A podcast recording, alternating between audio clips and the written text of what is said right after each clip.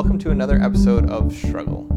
Today on Strggl, we interview Seth Kravitz.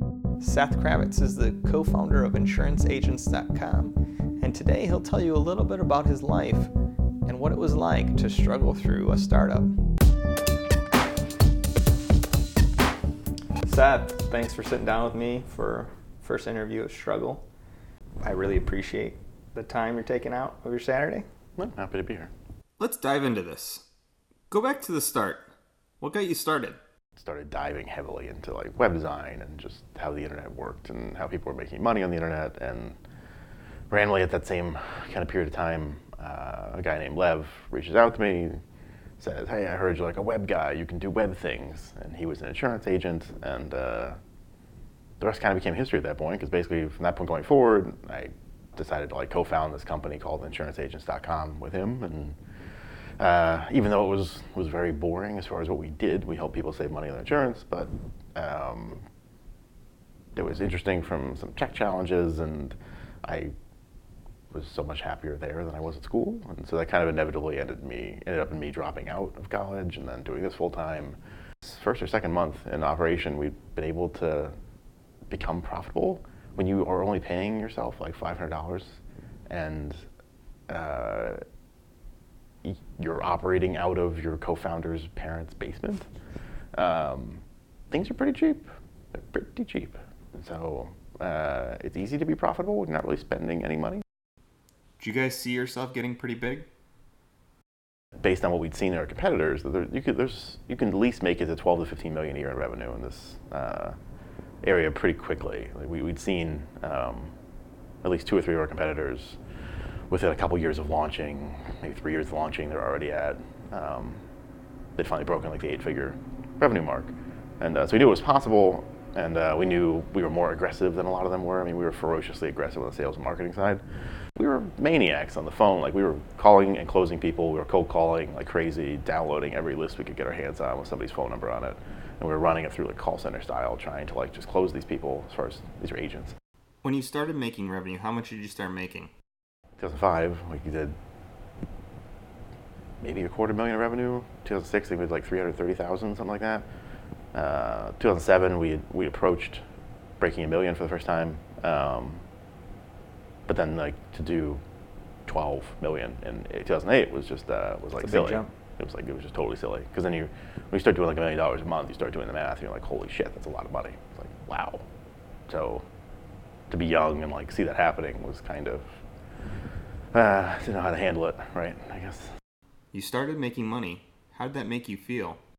I don't know. We thought we were like kings of the world. Like we thought like business was easy, and this is just what you do, and like you work hard, and your revenue just explodes, and uh, that we could just maintain that forever. That like we were on our way to being, you know, a hundred million dollar company in like five years. Like you start having these fantasies when you lay at night. You start doing fantasy math in your head where this actually makes sense that you can just go ahead and like scale right up to like tens of millions, hundred million, and uh, it ends up ends up being a fantasy. Making some changes to grow even faster. What what happened then? Yeah, I mean the original technology that we built out, that we building 2007, uh, even through 2008, the platform we were using to like I mean, everything was all through one platform. Everything from like the, our call center with the person that's dialing in that moment to the leads that are being generated on the website to how they're processed in the back end, which could be like 100,000 leads in a day, to the accounting and reconciliation of all this as far as like keeping track of like account balances and how much money we made that day, everything. All, all of these things, everything above from a phone system down to your accounting or whatever, was all one single piece of software that we designed.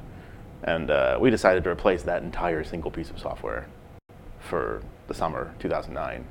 And we worked on it for several months and uh, we just figured if it, we can replace it all and make it so it's scalable, and also it added a few additional things that we could finally do for the first time uh, that we thought could be a huge additional boost um, to our revenue. Like it added a couple of, it was supposed to add a couple of new features that we client, our customers been begging us for. Like, if you just did this, I could give you more money. If you just did this, I could, you know, I could pay you more every month. So we thought we'd deliver those things. And July 1st, 2009, we put the new uh, system live. You had an entire engineering team. What were they working on?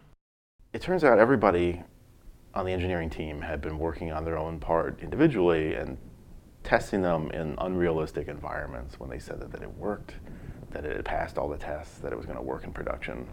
And also, they had never really tested to see if their software works with the other person's software. So if you have like a seven-person dev team, each person is thinking, my piece of software works, but they've never really tested to see if it works with that guy's software that guy over there software, uh, you end up with a situation like we had in July, where we went live and nothing worked, like nothing worked.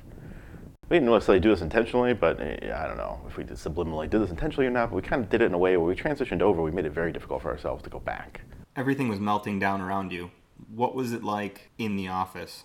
Have agents calling us every five minutes being like literally like what the hell is going on? My account balance says 300 and i log back in it says negative 5000 and i log back in it says positive 700 like you know what the hell is going on here? I want my money back. What, what are you guys doing? Um, so we have agents calling at us screaming at us. They're also calling because they're not getting any leads.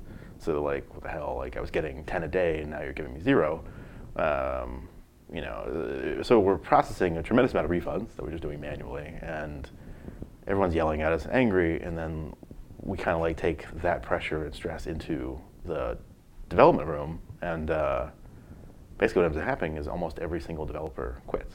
So all the people that had built the software would be the only ones who would be able to like quickly fix it because it was their code, uh, fold like lawn chairs and evaporate. So we have to bring in a whole new set of kind of like disaster recovery kind of engineers to piece by piece fix everything over the next like 45 days. Looking from the outside, how did people view you? I mean, just just to, it's just the beautiful adding insult to injury kind of thing is. So the Inc. 500 just came out. So I'm holding, like literally in August 2009, I'm holding a copy of Inc. magazine that says we're the 24th fastest growing company in the United States, and we're like literally within weeks of going bankrupt because we have had we've issued almost a million dollars in refunds. Uh, Lev and I have burned through our entire personal savings in the process of doing that because we're a bootstrap company. So all the capital that went in was ours. All the capital came out was like, you know, it, it was, we had no investor funds to rely on. We had no one to call and be like, hey, you know, we need to do a bridge round or anything like that. None of that existed. Like we just, we realized it was all completely on our shoulders. So a month later to be sitting there thinking, am I going to have to like terminate 30 people? Like, are we going to have to like shrink down to a team of like five to like survive this? Are we going to survive the damage we've done to our brand? Because now we have agents like going, posting in forums and stuff that like we're going out of business. If you had to go back and rate this experience, how would you rate it? Into that day, July 1st, 2009, it would be like a 10. Like, it's going to be awesome. Everything's going to be great. We're going to be able to do all these new things. And then to like be at a one uh, within no time and then stay at that one for, I don't even know. How'd you feel as a co founder? Even though you have somebody, you still feel intensely lonely because you feel like there's no one you can talk to about this. You can't really talk to the employees about it. Like it just felt like there probably were people we could have talked to. There probably were mentors, advisors. Like 2020 hindsight, there were people we could have leaned on a little more to share this with, and maybe they could have helped us out in different ways. But you know, we kind of kept all that to ourselves, and we thought, okay, we build a company by ourselves. Maybe that we can get ourselves out of this ourselves. Like so, it was just Lev and I, like trying to figure out everything, and. Um, you know, it, it, yeah, it did start to feel like us against the world. Like, you know, it, it, it felt a little insurmountable at that moment. When did you start to rebuild? Spring 2010 is probably when we first really put a full committed effort because we felt like we finally put up enough fires at that point that like we'd take a step back and like, uh, who can we bring on that is an adult that can like put in place everything from like proper accounting and finance or whatever, if we are going to operate without outside capital, we got to be very smart about that. To like a proper engineering, like CTO manager who can run a team correctly, where everybody's on the same page with each other and they actually test things in real environments and like all these things. So like 2010 was about fixing every single fundamental error that Lev and I made as operators. What was the company like financially? We still had some outstanding bills. We still had to negotiate a lot with some creditors. We negotiate with some of our partners and things like that to like give us extra terms, like give us another 60 days. Like we swear we'll be like it'll be worth it. Like so, um, we really weren't like out of that hole probably until like the middle of 2010. Uh, we didn't owe anybody any money, and we didn't. We weren't going like month to month on like will we survive. What was your personal life like? During the same exact time the company was collapsing, I got divorced. So what happens is I end up um, basically at the end of 2009 in a situation where I the company's collapsing, so I think my life is over as far as like my startup life. Uh, I'm alone. All my friend, all my friends at that point were my wife's friends, so I have no friends. I'm in Chicago, in a city where I don't really know anyone, and uh, my company's collapsing. And I think, you know, everything I've worked for is about to evaporate, and I'm also broke because we had to put everything back in. What were you doing to rebuild yourself? A, if we're going to recover and repair the company, there's probably some aspects of my personal life I need to like recover and repair. So what I did in 2010 was I set out to uh, systematically try to deal with the fact that I'm intensely introverted and how do you create friends more as an adult? It's much easier in high school, college, things like that than it is once you're out there professionally or whatever. And uh, how do I get over these like ridiculous irrational fears about like being around people and like shaking hands and all these things that I just really despise doing at that point. So uh, I start taking speech lessons, I take singing lessons, I intentionally sign up for meetup groups and force myself to go and shake hands with every single person there when I'm there and say hi, my name is Seth Kravitz, and get almost a robotic level with that. But if it feels incredibly uncomfortable and I feel vulnerable, I feel like those are the things that I'm supposed to throw myself into. So if I see four people in a group at an event in a circle talking, I try to like do that incredibly awkward thing of like sliding into the conversation. So uh, you do that enough. Um, the end result ends up being, you know, whether it's genuine, I'm still introverted, but I, so maybe not genuinely not extroverted, but like I can sort of behave that way. I can come across that way. I can get better at interacting with human beings. And um, so a lot, a lot of 2010 was around me coming out of my shell. And then, then I figured Technori was another way to rapidly accelerate that. So I wanted some friends. So I launched Technori with the hopes of both 50% getting some friends and not being alone all the time. And uh, two, helping boost the startup economy. Like basically just the concept of a rising tide raises all boats. Like if everyone can work together, there's probably uh, a lot the city can do. What do you know? If you're vulnerable around people, you can end up making friends. So at this point, I don't know, I'd say like three very, very close, probably like best friend level people in Chicago now. Um, that prior to 2010, I did not have. So all of that effort seemed to have paid off, and now I am a lot more comfortable going to events and being around groups, and uh, you know that was that was a pretty substantial change. That was all very methodical and intentional to try to like have the opposite experience of 2009 where like I don't think I talked to anyone that year outside of the people on the side of our company, and like I was incredibly insulated, and um, you know, but the, the result of that is very you know intensely lonely. So Right. um, and by 2011, I don't know, if I finally had some friends, and like life was starting to get better. Did you want to be at insuranceagents.com forever? Towards the end of insuranceagents.com, I definitely started to check out. I made it very clear to Lev that like we were always pretty open about this. Kind of worked out an arrangement where I would slowly like take less and less and less responsibility, and uh, slowly, I guess, evaporated towards the end there. Toward the very end, by the time we exited, I had almost zero involvement. Were you happy to walk away? For me, it was more like relief, like close the chapter, done with it.